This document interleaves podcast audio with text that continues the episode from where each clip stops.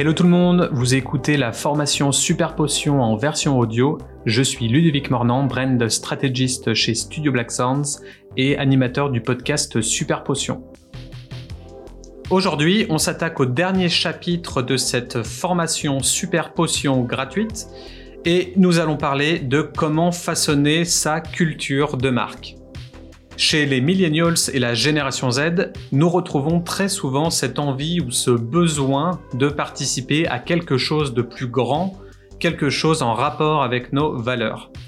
Il n'est pas rare que des entreprises ayant su mettre en place et promouvoir de belles valeurs attirent les personnes, que ce soit pour un salaire ou bien pour du bénévolat. Tout cela pour dire que la culture de marque est importante pour façonner ton identité. Tu sais à présent comment différencier ton entreprise et élaborer un storytelling qui a du sens pour attirer de nouveaux fans. Mais il y a un autre avantage à connaître ses valeurs fondamentales, son essence de marque et sa raison d'être, la création d'une culture d'entreprise. Ceci permet d'attirer de nouveaux évangélistes et de retenir les meilleurs éléments de ta communauté. La culture sur ton lieu de travail peut être aussi importante pour les personnes extérieures que pour tes employés. Lorsque l'on pense culture de marque, on pense tout de suite à la Silicon Valley, à Google et Facebook, aux distributeurs de bonbons, baby-foot, jeux de fléchettes et autres piscines à boules. Ce dont nous parlons ici, c'est de quelque chose de plus profond que ça. Ta culture est animée par tes valeurs fondamentales et l'essence de ta marque. C'est ton environnement de travail. Il s'agit donc de travailler en symbiose pour résoudre les problèmes, pour célébrer les victoires et pour surmonter les échecs en équipe.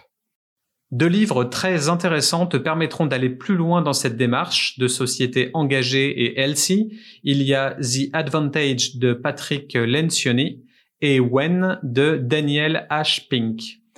Garde bien en tête que ta culture est guidée et façonnée par le degré d'appropriation de tes collaborateurs. Elle unit et aligne tout le monde sur le même objectif. Les CEO, la team exécutive, les producteurs et maîtres de chais, les vendeurs, l'équipe marketing et commerciale, les bénévoles, le chauffeur-livreur. Tout ce beau monde rassemblé derrière une seule et même histoire commune, humaine et puissante. Cette culture de marque ne doit en aucun cas paraître fake ou forcée. Tes collaborateurs devraient être excités à l'idée de se lever le matin et d'aller travailler. Ils devraient déborder d'idées et pouvoir raconter à leur famille et leurs amis ce qu'ils font.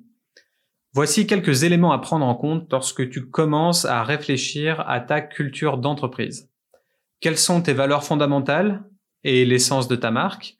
Quel rôle ton entreprise joue-t-elle dans la communauté? Donnes-tu à tes employés la liberté de s'approprier ta marque?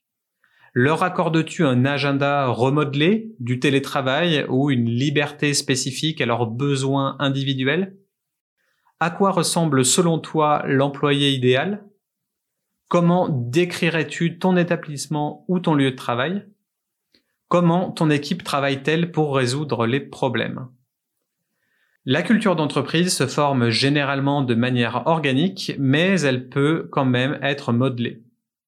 Si tu as un rôle de leader, tu devras produire la meilleure potion possible, traiter tes employés, partenaires et fournisseurs avec respect, et avoir une bonne compréhension de ton histoire d'origine.